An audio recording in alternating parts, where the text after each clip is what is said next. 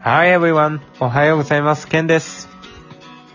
おはようございます。マックです。さて、このラジオは憂鬱な月曜朝7時を海外のトピックでハッピーにする空間です。はい。27回です。今回。 27回。はい。あの、前回は失礼しました。あの、途中で荷物が届いちゃった。いいね、 なんか。しかも、さっきちょっとちらっとケンには言ったんだけどう、ん。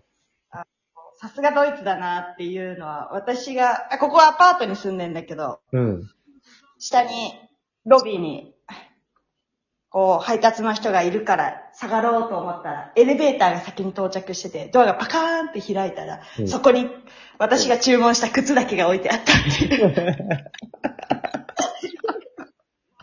エレベーターの使い方もうそこそ、それでもし他に誰かが乗ってたらどうすんだろうっていう。面白い。本当だよね。すごいよな、そ れ。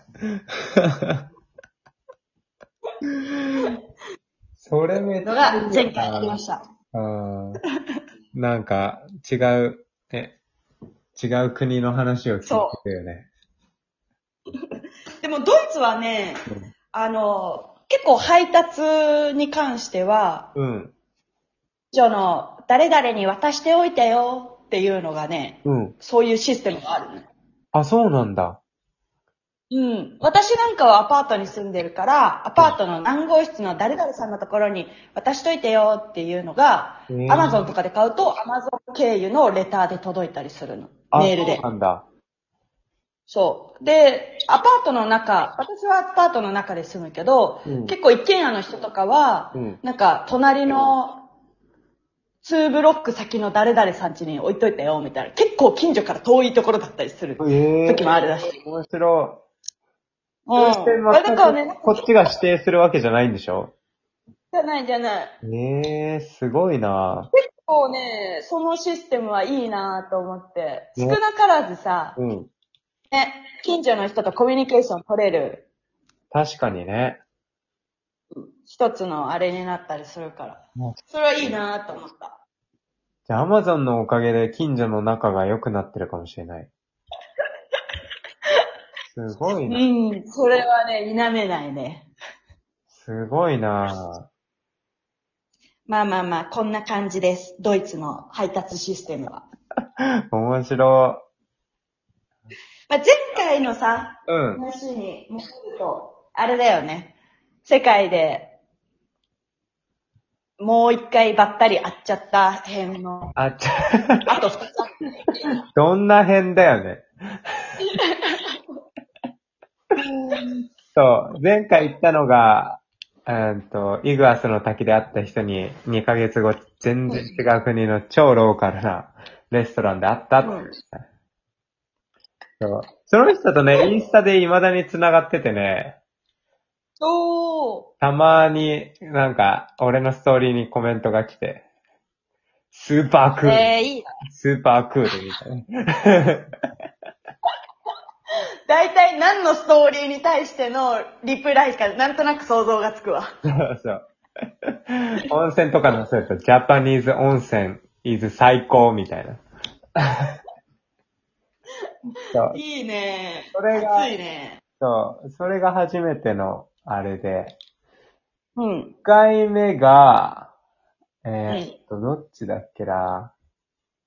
一回目が、あ、えーっとね、もっとすごいんだよ、そっちの方が。そっちの方がもっとうん。で、あの、ペルーからブラジルにアマゾン川を、えーっとね、4日から5日間ぐらいかけて、ボートでずっと行くっていう、なんか、旅行、旅行っていうか、本当に現地の人しか使わないの、船に、うん。で、えーっ、と、ブラジルに向かうってやつをやったんだけど、うん。この船ね、多分300人ぐらい乗船してて、えっ、と、海外の人が5人ぐらいしかいなかったの。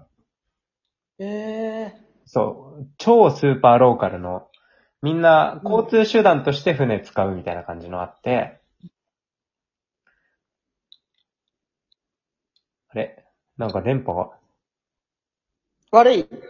あ、大丈夫かなあ、大丈夫。うん。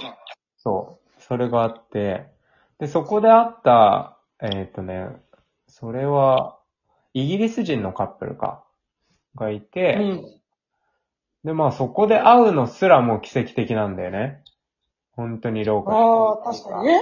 そうそう。で、それもまた1ヶ月半後とかだよ。うん。今度はキューバのバス停で会ったね。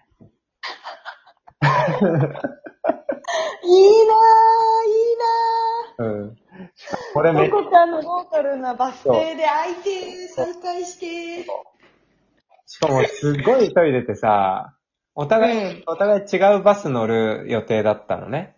で、うん。俺もう残り1分ぐらいで走ってバス停行って、で、そのカップルいて、おおおってなったけど、俺どうしてもそのバス乗んなきゃいけなくて、おおえ、ああって言ってセルフィーだけパシャって撮ってまたすぐバス乗るっていう、全然話せなかった。もうそういう時に限ってだよね。そう、なんかタイミングがね、うん。そえー、でもすごいね。そんな、しかもさう、、うん、こう場所が場所じゃん。そう、場所が、なんかお互いの国のどこかとかじゃなくてさう、ん、ね、イギリス人のカップルと日本人の人が、うん。キューバのバス停で再会って、めちゃめちゃ暑いよ。本当だよね。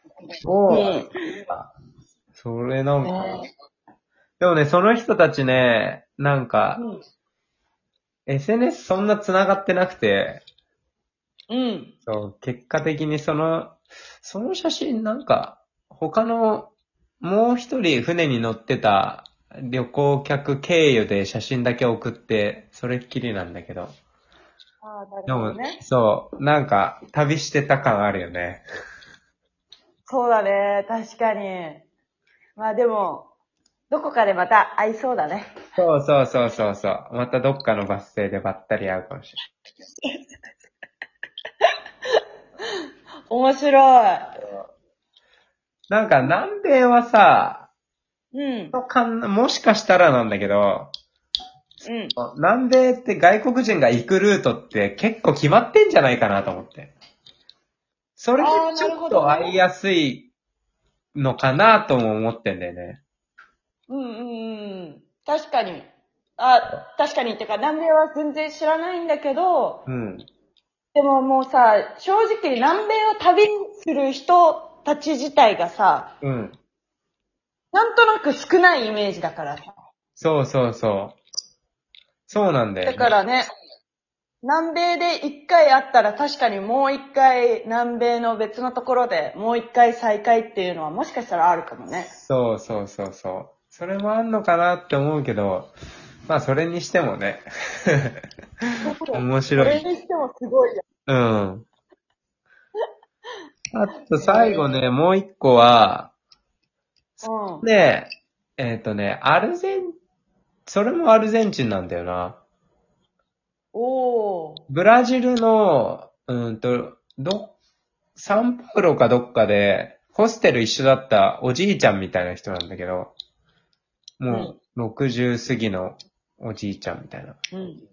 で、まあ、その人ともなんかすごい気があって、夜ずっと一緒に飲んでたんだけど、えそうそしたら、それも1ヶ月後ぐらいに、アルゼンチンの、えっ、と、首都、ブエノサイレスか。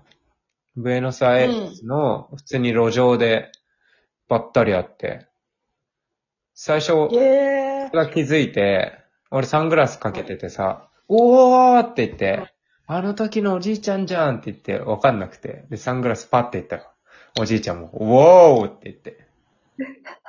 変じゃないか、みたいな。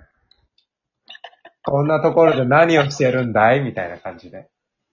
ー、そのおじいちゃんも旅してたのローカルの人じゃないでしょ旅してた人。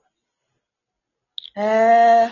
そう。いいね。そうなんかあの年でさ、一人で旅してるのってなんかすごいいいなと思って。まあ、確かに。そしかもそんなね、異国の若い人と、こう飲めるう。そおじいちゃんってのはいい。う。うん。そう、だからね、ホステル選んでるみたいなこと言ってた。ああ、なるほどねあ。確かに確かに。そう、なかなかさ、ね、普通にホテルとか泊まったら、なかなか交流する機会ってないんだよね。うーん。でもホステルって面白いよあそう。面白いよね。うん。なんかしかも、そんな、おじいちゃんみたいな人が、ホステルに泊まってるとこ、私は見たことないかも、まだ。あ、そう。う確ん。かに言われてでも、言われてみればないな。そうだうね。ん、ないないない。まあ、年齢聞くことなんてまずないけど、うん。こうね、ぱっと見で、わかるやん、大体。うんうん。そうね。だから、60とかはさすがにないな。うん。もう、もう結構なおじいちゃんよ。そうだようん、すごかった。ね。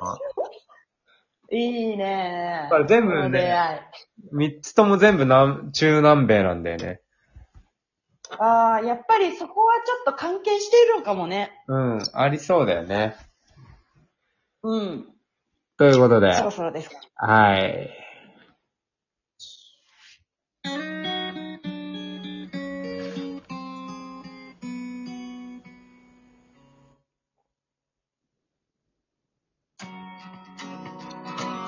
このラジオに向けて質問ご要望がある方は、インスタグラムからもお待ちしております。アカウントは、ケンシロウアンダーバー渡辺と NAC キーケラです。さあ今日もスペシャルな一日になり